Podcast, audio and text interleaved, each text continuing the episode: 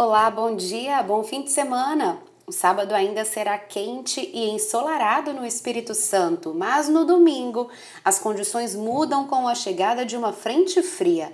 Deve chover fraco no litoral e as temperaturas têm ligeira queda em todas as regiões. Para você que vai para o mar, aí vão as condições. Ondas com um metro e meio com séries maiores neste sábado.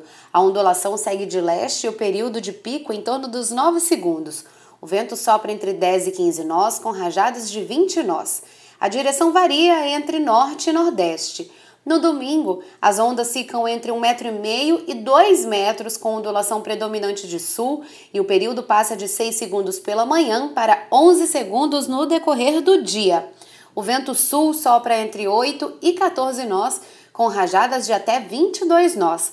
E agora um lembrete: hoje à meia-noite, adiante o seu relógio em uma hora. O horário de verão vai começar e se estende até o dia 21 de fevereiro de 2016. Bom fim de semana!